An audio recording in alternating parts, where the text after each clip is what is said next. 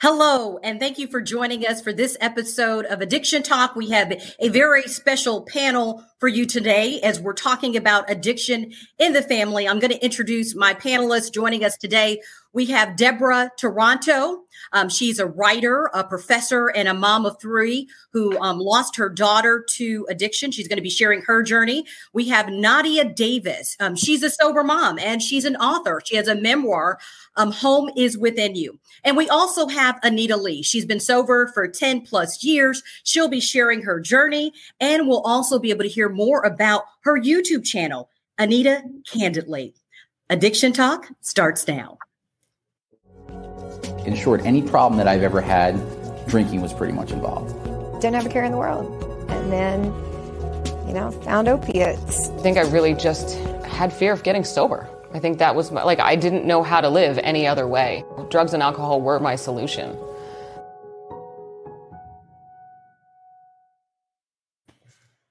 Thank you again for joining us for this edition of Addiction Talk. We're going to be bringing my panelists up now as we delve into a very important conversation today about family and addiction. So, Deborah, I first want to start with you because we want to hear your personal story and how addiction has impacted your family. And as we delve into this conversation, I think the root of it, of where you started, and even all of our panelists tonight, is so important. So, Deborah, share a little bit about your journey and your family's journey with addiction. All right. Well, I have three children, and it started when my daughter was in high school. I could smell the pot, and my son to the right, he's 2 years younger, and the one in the middle is 6 years younger than her. And so she would babysit with her friends, and they grew up in this environment.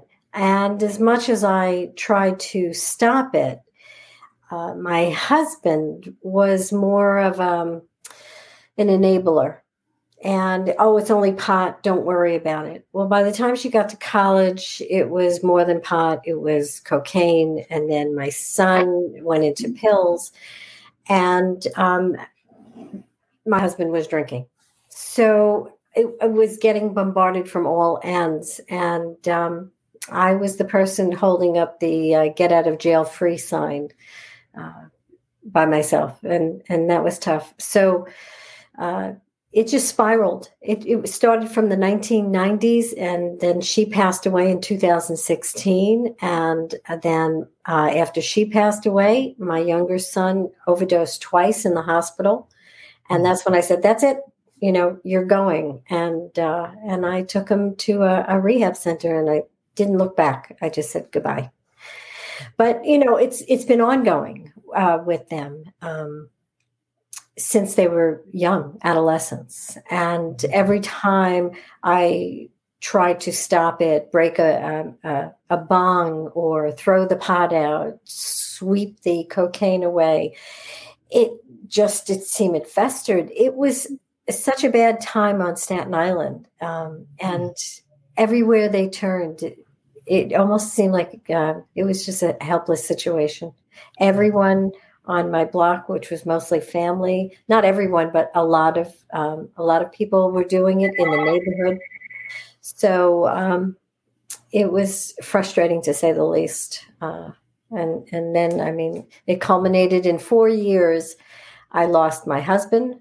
My mother died in between that. Then my daughter, I had to sell my house.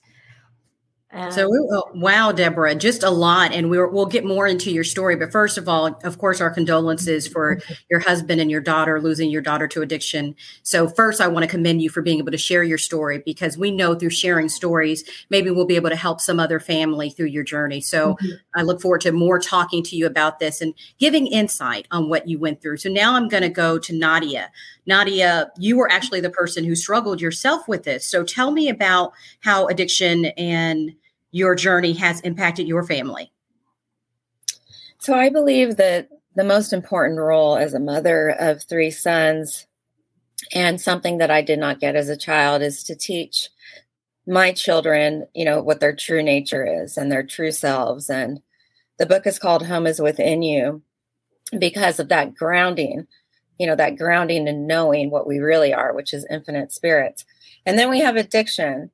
And in between is our mind working, you know, with sending thoughts, and also the system getting involved. And so my story began with a lot of unaddressed childhood trauma, you know, molestation, a violent sexual assault. Then there was a lot of death and loss very abruptly.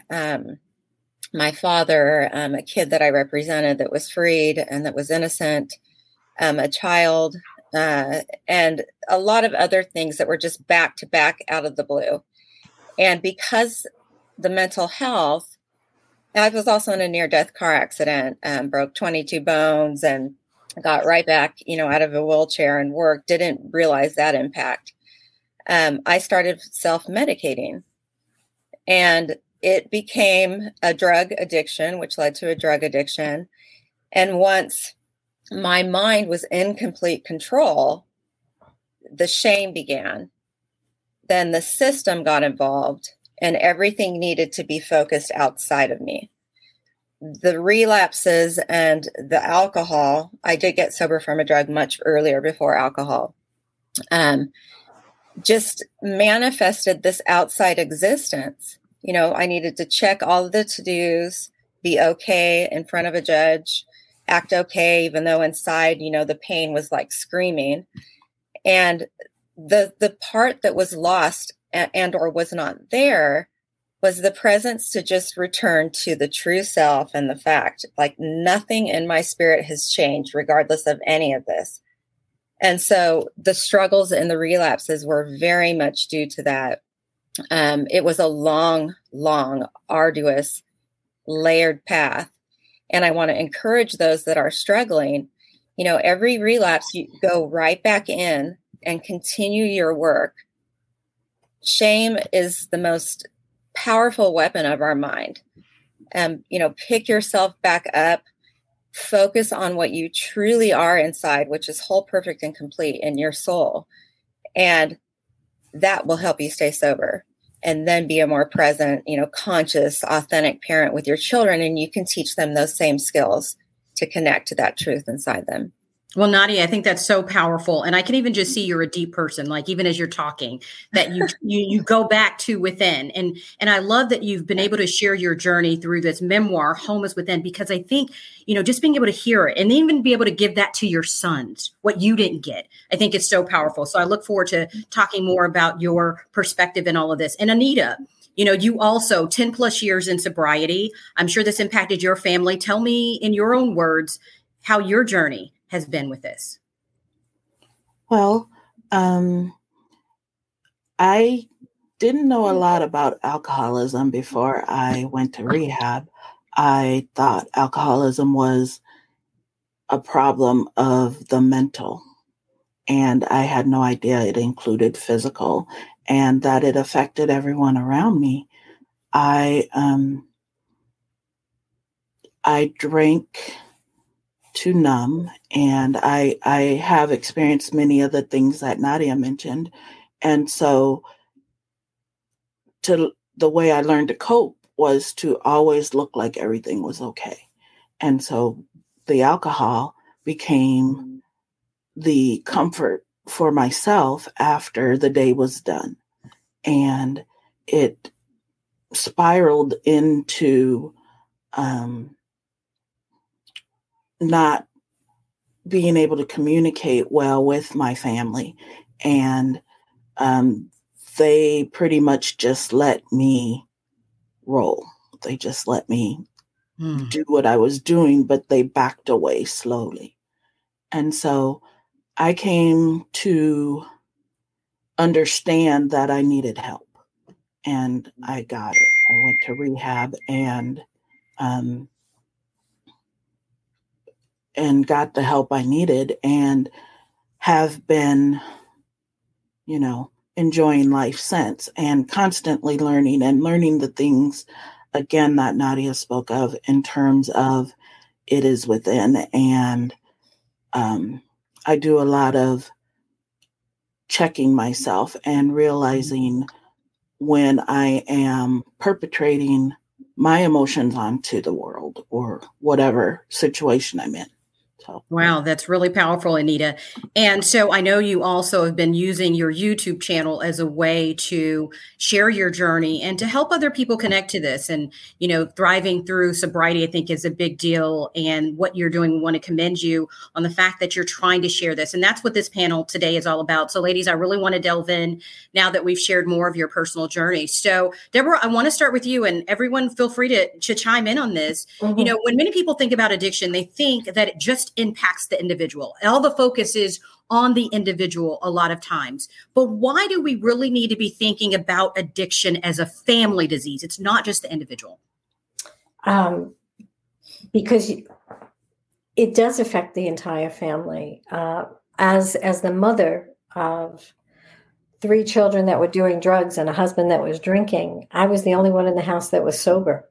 And I was running around like a chicken without a head, trying to keep the family together, trying to get them to sit down at the dinner table. In the meantime, they were just running havoc, car crashes and, you know, tickets and probation.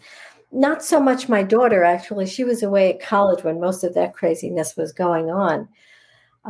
But it affected me in a way where I didn't want to leave the house. I didn't want to go out. I couldn't drink or have anything because I needed to stay sober. And I didn't sleep. I was always looking out the window, waiting for the next penny to drop, waiting for the next police car to show up. It was a nightmare. And that's why when I was emotional, I was an emotional hostage. They knew how to get me. They knew how to make me cower. I was literally at one point afraid of my sons. Not that I thought they would physically harm me, but the mental abuse was awful. And, you know, if they were high, I knew I couldn't engage with them because it would just turn into a big fight. And how could you win against someone who was drunk or high? You know, it just, there was no winning. Families need to be aware that I think the first rule of thumb is try not to engage with them when they're high. Try and keep some sort of a semblance of patience. And then afterwards, you know, figure out a plan of action. And that took a while for me to figure that out because I was so afraid. I spoke to people. They would tell me what to do. But by that time, I had been so abused mentally that I would yes them to, yes, okay, I'll do this. You know, I'll go get help. I'll call someone on the phone. Unfortunately, you know, it took tragedy to really bring me out of it. And I think that's why when I found my daughter's diary and I started to put it together with my voice and my son's and her voice, I want to publish it because I think it's important for people to hear the story of a family that fell apart and is trying to rebuild its way back. No, I think that's really powerful. And I want to stay in you one more second, Deborah, because if someone just joining us, I know your daughter died from addiction, from an overdose, and you found her diary. Yes. And so you've been turning that into, you're planning to publish that along with other stuff. And what do you hope people will learn from just you being able to share that? Well, addicts are so great at hiding things. And that was when I read her diary, I just couldn't believe some of the stuff. It was so difficult to read it. And then when I read the responses that my son wrote, both of them, about their active parts in drugs. Here I thought I knew everything that was going on. Like they weren't slipping anything by me, but it was horrifying. It took a long time for me to be able to read through this. So it's called The Beginning, The Middle, No End, because as we know with addiction, and as Nadia said, you can relapse once, you can relapse 20 times. The point is you have to keep working at it because every day is a blessing. And that's why, I figured the title worked well because it tells us the beginning, the root of our problem, and then, what happened in the middle, how everything disintegrated. And then the fact that, the boys are still, they're healthy and they're working towards their sobriety, and I'm sleeping better. Well, I know you've touched on so many golden nuggets there that I think people can take away from that sometimes you don't know. So Nadia, I want to go back to you with your own story. When you hear what Deborah is saying and, just the impact that it had, how does it relate to your own story, or what has your journey showed you about the role of family? So Deborah, first of all, my heart is with you. Thank you. Okay. In my birth family, there were 7 of us in a 9-year span. So I didn't witness my father's drinking. My father was my hero, and they may speak otherwise in terms of how it affected the birth family. But I know at the core was not being able to build a healthy attachment system. And so for my children today, we say we're grateful alcoholics. I am a grateful trauma survivor because I can now know how important it is for my children to be able to grow healthy attachments, to heal from the own trauma that they have experienced from being separated by them, from the arguments with, their father and I, from surges of crying and suicidality because I didn't know how to deal with the pain. And so I would have a drink. A lot of all of my issues with addiction began much later in life, much later, not as a young human being. I'm still young, right? So, but the core thing for me in terms of how it affected our family, and me and their father now co-parent really well, and how it affects my children today and me today, is to try and build healthy attachment. Because when we don't have healthy attachment, I learned in trauma therapy, our instinctive defenses and the way our mind works will overreact. And I now know the parts of me that are the fight, flight, freeze, or fawn. I can see it in my children. So being aware of it, because I'm sober, I can sit back and observe and watch and let them know, I see you, I hear you, it's okay, get it out. If I had that experience as a child, where there wasn't mental health issues and addiction or alcoholism, I think my approach to pain in life would have been very different. Once the cycle of the running begins, your disease is in high, on high gear, and I am so susceptible to my substance abuse disorder and my mental health issues. And so for me, it affects families in terms of building a healthy attachment. Once we are sober, we can work to create that. And it sounds like very much so that that's what's happening between you and your sons. And that's kind of the beauty of the full circle. Mm-hmm. Well, I commend you first for breaking the cycle, because you said it started, you know, when you think about your family and then you, but trying to change that. And I think that's really powerful. And we're going to give some tips here as we go along. But Anita, I want to come to you because you said something really powerful, that once you really got in the throes of your alcohol addiction, your family backed away, that you almost felt like you were by yourself. Or was that helpful or hurtful to you? And what advice would you give to others based on your experience with that? Well, for me, it was probably more helpful than hurtful because I am stubborn. I already know everything, or at least I thought I did, you know, and if anyone had tried to assert their opinion or knowledge on me, I would have gone deeper. I would have, it would have probably harmed me more. So it was intuitive of them to back away. And the feeling of loneliness and seclusion is what got my attention. And I knew that wasn't how I intended my life to be. And so I was clever. I was very high functioning. And so waiting for someone to actively approach me, I knew was not likely. It did eventually happen because I kept telling on myself. I wanted help, but I didn't know I wanted help, and I didn't know how to ask for it. And so the backing away helped me to assess myself and to start with some honesty for myself.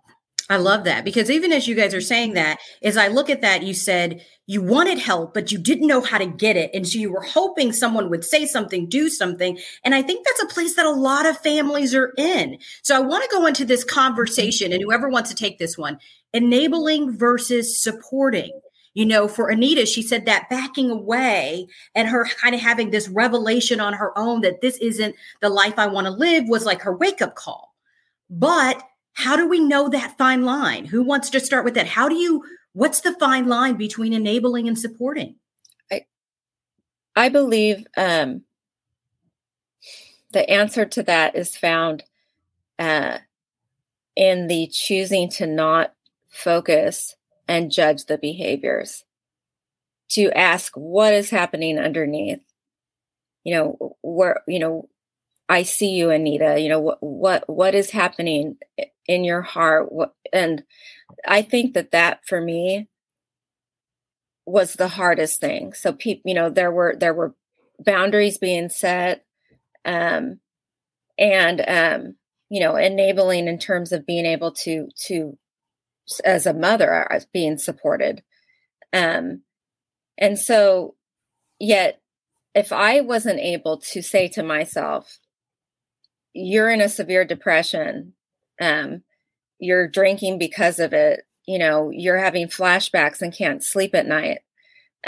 When you're in that and you don't recognize it, and then the behaviors because of it are focused on, and then the boundaries and the cutting off happens, which I was lucky that it didn't happen a lot, but it did by the system.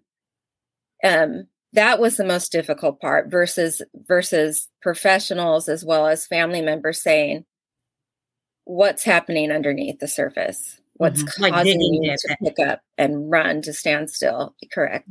I love that, because you said like people not judging, because I do think with addiction, there's a lot of stigma. You know, if somebody broke their arm or they were dealing with cancer or something like that, a lot of times people are like, oh, they come to the person's rescue.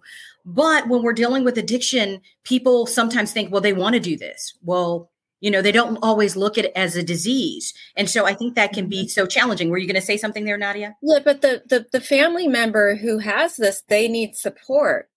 And so, you know, I mean, there are so many different programs, but but it's a scary situation.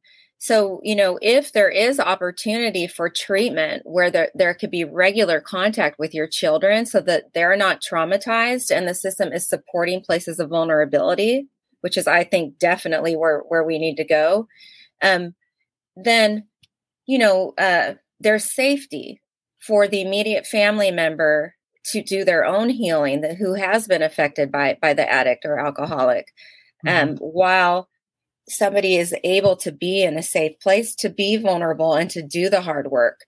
Right. And if you are a parent where the connection with your child is allowed, or there's places that you have that ability. One, I do two in the nation. One is in Southern California, New Directions for Women, that allows women to bring their children, which I did go to for a short time.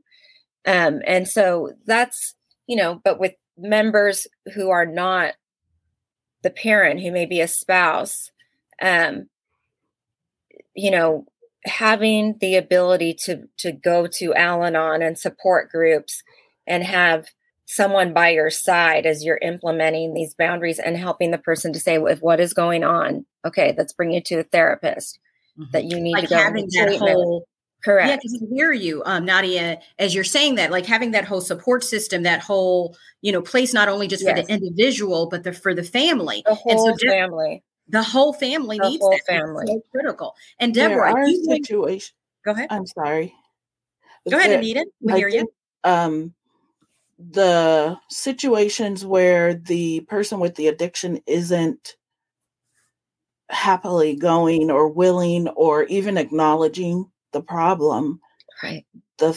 I think it's more important after trying to assist that person to focus on yourself and do what Nadia said, get the Al-Anon, create your own support, right? So that you are able to interact with the addict, right? In a way that keeps you safe. Well, let me tie in Deborah here, because Deborah does bring a unique experience from the parent side of having to watch this, you know, with her own children and then losing her daughter to this. So, Deborah, from your perspective, I know that must have been difficult because you said you would look out the window, right? And you're waiting for the ball to drop or the penny to drop. And so, and then you want to help and you're like, what do you say? How do you say it? For you, what did you learn from your journey? If you were looking back and you were talking to a parent tonight, would there be anything that you would have done differently? And what did you feel you learned from your own experience? First thing is, don't be ashamed. We had dinner as a family every night. I would take my kids on vacation. My husband would be working. I didn't realize he was, you know, maybe drinking more than usual, but the kids went to good schools. They had a great life. We had a beautiful home. We traveled. And then the bottom just started to deteriorate. And I was embarrassed. I was ashamed. How could this be happening? You know, I don't understand what's wrong. And like Nadia said, I tried to keep those lines of communication open. And took them to therapy. I took all three of them at different times. And finally, my therapist said, you know, you need to have boundaries. And then when things were missing from the house, expensive things, jewelry and whatnot, and money, I had to put a lock on my bedroom door. And that just tore me apart. Why I have to lock my children out. And that was where the kids used to come and jump into bed and, you know, we'd watch TV and that was off limits. And then I had to start changing locks around the house and putting an alarm system in. And it just got to be so crazy that what I would say, first of all, is don't be afraid and don't be ashamed, because the more you are, the likelihood of a tragedy occurring will. And I was afraid to confront my daughter. You know, she'd call me up from Florida and she wanted to borrow money and I would send it to her. But she'd always pay me back, but I didn't know. I mean, she's making a good salary. Why would she need this money? But I figured I was helping her. I wasn't helping her. I was enabling her. Had I said no, it would have killed me, but it may have saved her, you know. Mm-hmm. And that's the other thing. You can't blame yourself. They make these choices. Once they're in, like Anita was saying, once they're in the thick of it and they've made the choice to do the drugs, the only way to get them out of it is to get them help. Anita was fortunate. She realized this. With younger people, a lot of times they don't, you know, this is not the case because all their friends are doing it. Mm-hmm. So, I mean, the thing I would stress for parents is don't be afraid. Be the parent. Mm. Stand up. That's good. Them. Don't be afraid. Be a parent. Stand up to them. So as we kind of go through this conversation a little bit more, we've touched on some really powerful things, enabling versus supporting. You've talked about just your own message through this. So I know all of you are very instrumental in the work that you're doing. What if there was 2 or 3 messages that you're trying to get out there through your work? And I'm going to start with you, Anita. If there are 2 or 3 messages that you are trying to really hit home with individuals or families, what would they be from your work? The first would be everything is possible. Mm. You can save yourself. And there's someone who has an interest in you and cares whether or not you succeed, even though it may feel like there's no one. And I think support, a gentle support, is what I try to offer. And I do that through trying to share my experiences and saying, look how messed up it was. And look how beautiful it is. You know, mm-hmm. So I try to go back and forth and say, this was a hot mess, and then go, look at what is happening in my life today. And look, the possibilities are endless. And don't try to figure out what the possibilities are, because your mind cannot imagine all the greatness available to you. I love that. So what about you, Nadia? If there were 3 things or 2 or 3 things that you hope people will get from reading your book or from interacting with you, what would be those 2 to 3 things that you'd want to leave with them? That the end is often the beginning. Mm. And that there's so many answers in our beginning from childhood, and that, you know, we're all connected in our true selves and infinite spirits, and nothing in this life can break that, can break love, you know, past, present, future. We are infinite souls. And so right now in this life, we can do one thing very powerfully, which is ask for help. Mm. Oh, that's good, Nadia. Very good. I love that. Ask for help. You have one powerful decision that you can make. Ask for help. And Deborah, yeah, I think that's such a critical point that you're making. And Deborah, what about 2 or 3 things for you? If there's from the work that you do, I know you're in the process of putting this diary together from your daughter, but if there were 2 to 3 things that you hope will come out of this, well, let me know what that would be. I think the first thing is that we have to understand that the addiction is not so much physical as it is mental. And when we're treating the addict, that's what you have to concentrate on, because 8 days detox and they're back on the street and they have no place to go. And they go to outpatient, but in most cases, they fail. So in order to really help the addict, we need to address the mental issues. And as Nadia says, this goes sometimes all the way back, things that I wasn't even aware of, you know. Mm-hmm. Their father's alcoholism affected them without a doubt. Him asking them to lie for him and then covering up for them. I mean, it was just a vicious cycle. Again, the other thing would be, don't be afraid. Stand up to it. And that is frightening in itself, to find the courage, especially when everything seems to be crashing down around you. and ask for help. I would just, ask for help. But I think what my book will really bring out is the fact that they've been through recovery several times, more times than you could count on two hands.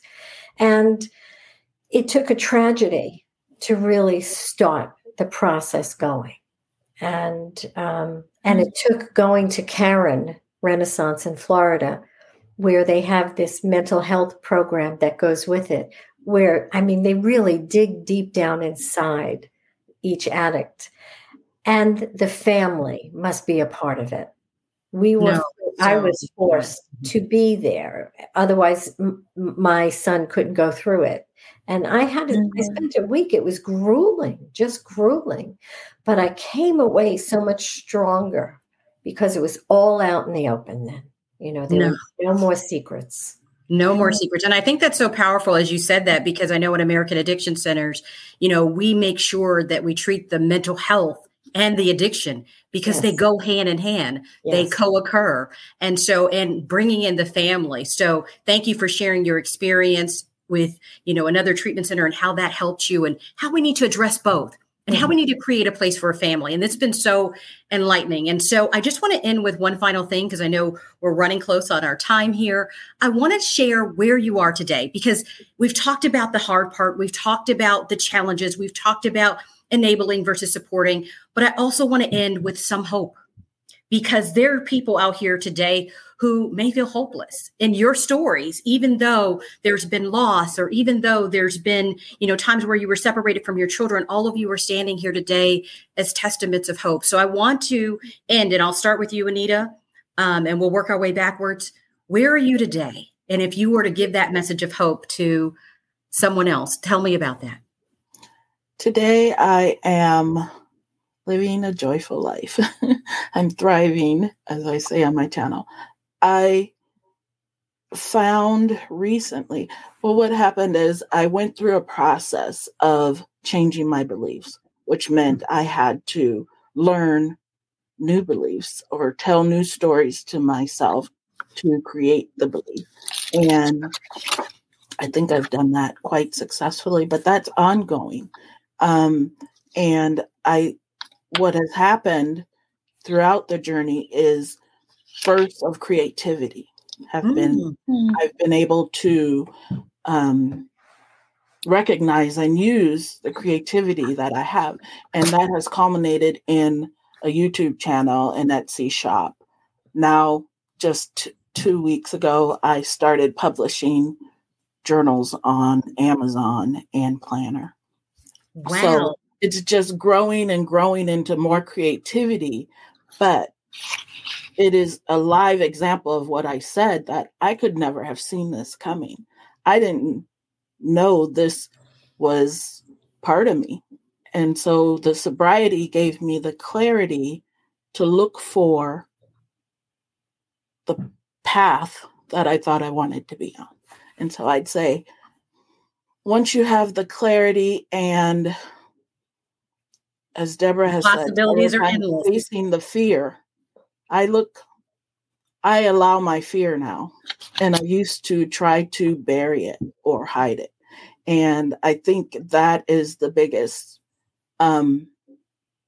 positive I've gotten out of this, is learning to face the fear and knowing that I am protected. The universe has my back. And the fear is just based on a story, and I can change the story and move on. I love that. Anita, what touched me about that is you can change your story. And the fact that through your sobriety, you've created and tapped into these amazing parts of yourself, and doing an Etsy shop at a YouTube channel and all of that. So thank you so much for sharing. And Nadia, going to you, where are you today? What is the hope that you bring? So from the depths of darkness and, a suicide attempt, suicidality, jail, treatment multiple times, court systems, today I live wholeheartedly and authentically. And I actually can I read the last paragraph of the book? Sure. It was a 7-year journey to get to this place. From darkness and despair, there is freedom from my mind's trickery and bondage. With daily spiritual and recovery focused practices, the love of true friends, the fellowship, and my Kundalini Yoga family, I can do this life one day at a time and stay healthy, safe, and grounded. There will be hard days, painful memories will still come, but they no longer choke me. There is less fear, shame, and blame. Life is no longer a struggle, but rather an adventure. Life is no longer lived in the past, but in the present. Today, I hold my children living wholeheartedly, connected to the truth and home within me. Love that. That gave me chills just you reading that. It just touched me in such a special way, Nadia. So thank you for sharing that. And then finally, Deborah, I want to end with you. You've been through a lot in these last years. You mentioned losing your husband, your daughter to an overdose, but now you said your sons are thriving. So in the midst of that, have you been able to find hope and meaning? I have. It's interesting because I was so codependent on them. I had my own addiction, and that was to be attached to them. And I have a new lease on life. I have a new partner that cares for me and is my rock. And my sons tell me, Mom, it's okay. We got it. We'll handle it. And it makes me a little jittery, but I've learned one thing from Caron: boundaries, back away, and let them grow up. And that's what they're doing. When you take drugs or alcohol, it sets you back. You stop growing at that point. And they are catching up to where they should be. They're in their 30s. They're catching up to where they should be. And it gives me a lot of hope when I see my son with his 2 little girls and I see my other son thriving. I hope this book comes out this year. I'm very excited about it. I believe that my daughter's words need to be told, because as parents of addicts, they are so smart. They know how to cover it up real good. And I think this book will help parents to see some of the signs to look for. But I'm very hopeful for the future. Well, thank you all for sharing your journey with us and a little bit of your story. We can't tell it all, but you've given us so much to walk away with today. I'm so grateful. Thank you for coming on Addiction Talk with American Addiction Centers. We so appreciate you. And that's going to do it for another episode. Thank you all for joining us. Thank you.